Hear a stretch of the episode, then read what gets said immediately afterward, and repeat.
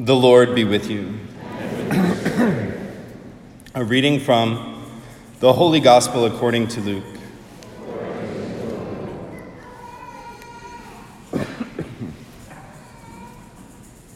Jesus entered a village where a woman whose name was Martha welcomed him. She had a sister named Mary who sat beside the Lord at his feet, listening to him speak.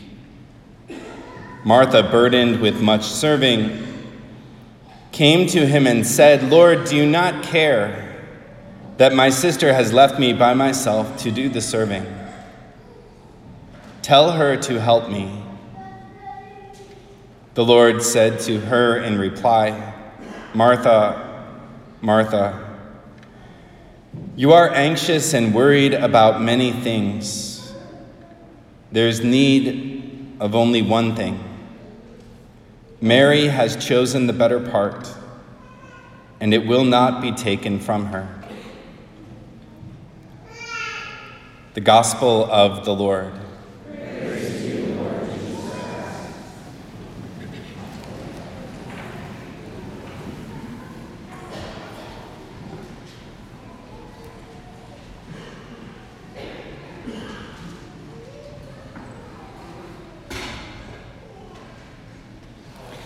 So this morning's gospel is one of those that gets quoted a lot by different people, and and uh, it's one of those gospels that leads us to put ourselves in categories. You know, lots of people will say like, "Well, I'm more of a Martha," or "I'm more of a Mary,"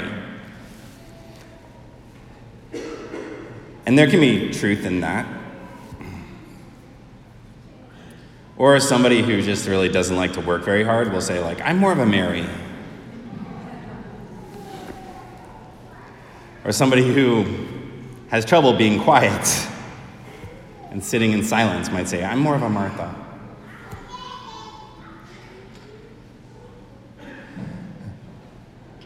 But in this gospel reading, what we see is our Lord revealing a sort of dynamism of love, a sort of priority of love which applies to all of our lives, whether we're the kind of person that's very active or the kind of person that's more introverted or more quiet.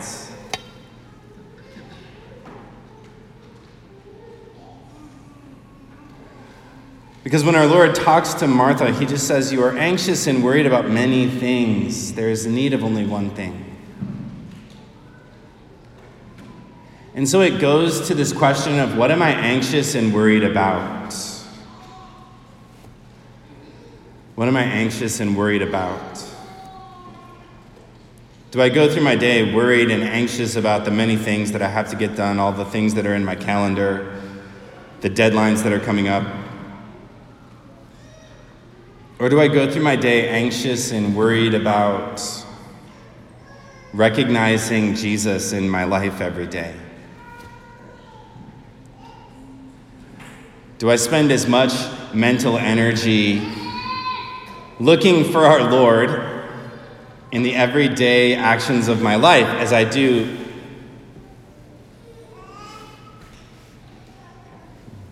trying to accomplish the small tasks that I have to get done.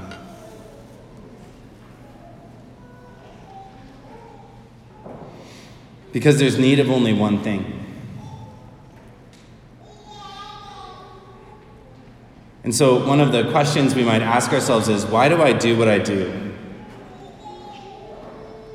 Why do I do what I do? And we once had a consultant come in to work with our staff, and one of the questions they asked at the beginning was, Why do you do what you do? And there can be lots of answers to that question. You know, I do what I do because it's my assignment from the bishop and I want to be obedient which isn't a bad answer. I do what I do because I get a lot of satisfaction from accomplishing tasks. Or I do what I do because our Lord's asked me to do it. I do what I do because our Lord's asked me to do it. I do what I do to glorify God. And that applies to all of our lives as Catholic Christians. Like, why are you an engineer? I'm an engineer because I love math. Also, I could be an engineer because I want to glorify our Lord in utilizing the gifts that He's given me.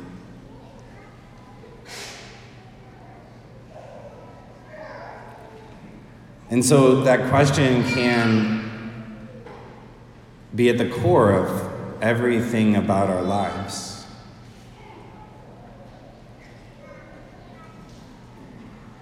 And in today's gospel reading, Mary is sitting at the feet of Jesus, just contemplating Jesus.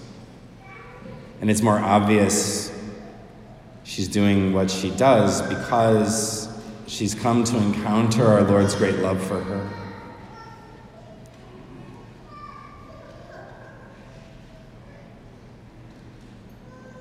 And Mary is anxious and worried about many things. And perhaps in the busyness of her life, she lost track of the fact that she was also doing what she does because of the great love that she's encountered from our Lord.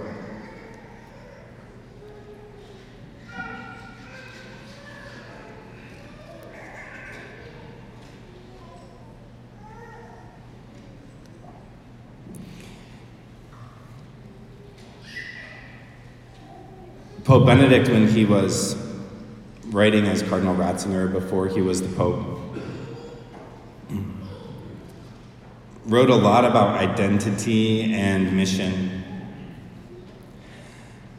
That our identity is who we are. It really is the core reason for everything that we do. And, and our identity is always to be a beloved son and daughter of the Father. And our mission flows from that identity. The things that we do, we do because of who we are. And sometimes in our pragmatic, busy lives, we get those things backwards and, and we start to think that if I do all of these things, then Jesus will love me. Or if I do all these things, then it'll be pleasing to God and He'll be pleased with me, and then I'll figure out who I am. And we get, when we get into that, we fall into this trap. And we can lose track of who we are, and we can start to feel sorry for ourselves, and we start to think about everything that we're giving, but we're not receiving anything because we forgot to receive first. Martha's sort of revealing the fact that she's having a pity party in her head because she's thinking about the fact that she's doing all these things and her sister's just sitting there. And she falls more easily into that sin of comparison, into counting what she's lost instead of looking at what she's found. And the same dynamic exists in the life of Abraham. Know, Abraham had been in a position where our Lord encountered him, our Lord called him to go to a new land. Our Lord promised him that your descendants will be as numerous as the stars in the sky and the sand on the seashore.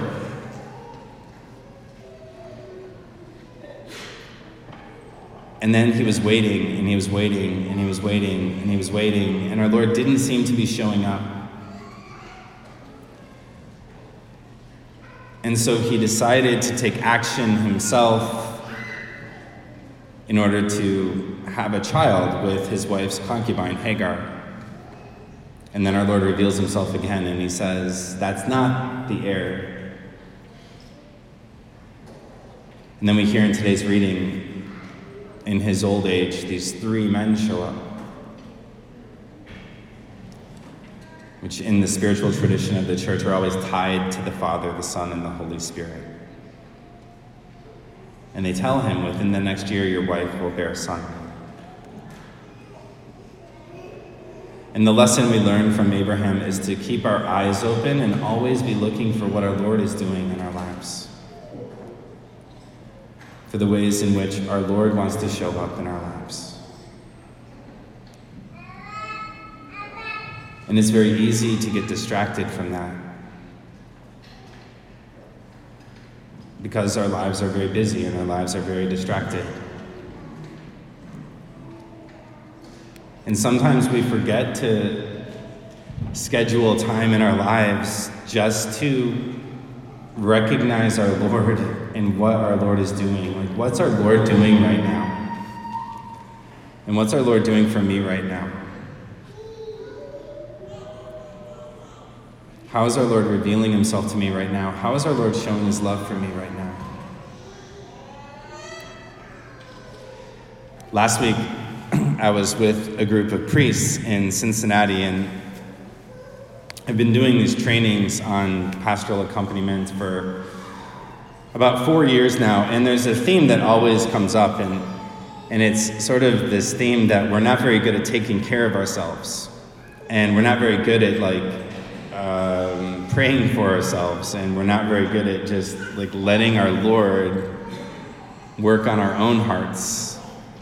And um, and so I posed this question to them. I said, like, let's say you're like, you know, you're going through your day and you're about to go over to a friend's house for dinner, or you're going to do something like that, and your phone rings and it's this random parishioner and they're calling you.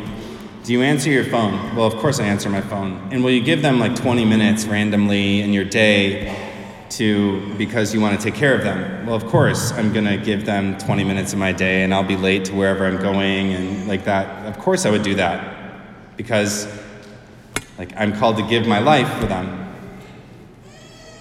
Okay, so let's say like you're on your way to your friend's house and you got something going on. Do you just sort of like take a minute and pause and give yourself 20 minutes with Jesus before you go? Uh, Wouldn't do that because I'm going over there. Like, would you allow Jesus to interrupt your schedule for a few minutes and reveal himself to you? Would you allow yourself to waste time with our Lord? And it's always a challenging kind of a question because it makes us reflect on that why do I do what I do? And what is our Lord doing in my life right now? You know, and I think that principle applies in all of our lives. You know, we allow our busyness to be compounded, or we allow our busyness to enter into our life. We allow distractions to enter into our life. You know, we check our phone for a second and we go on Facebook and then we notice like a friend maybe has a child in the hospital or something. We start reading all the thread and all of the comments, and 20 minutes later, we've given all this time to that person and what's going on in their life. And do we allow ourselves also to be distracted by, or our attention to be drawn by, what our Lord's doing?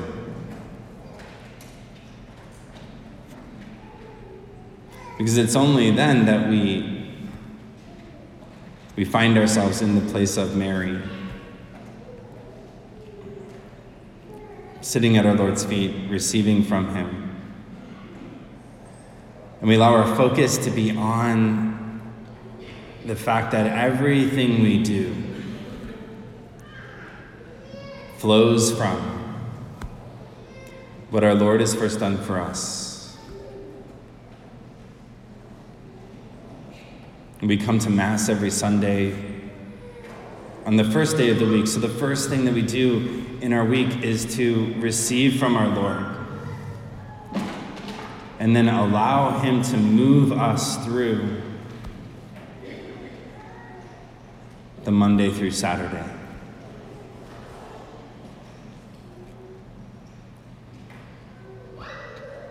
We begin our day with morning prayers so that we receive from our Lord and allow Him to move us through the rest of our day.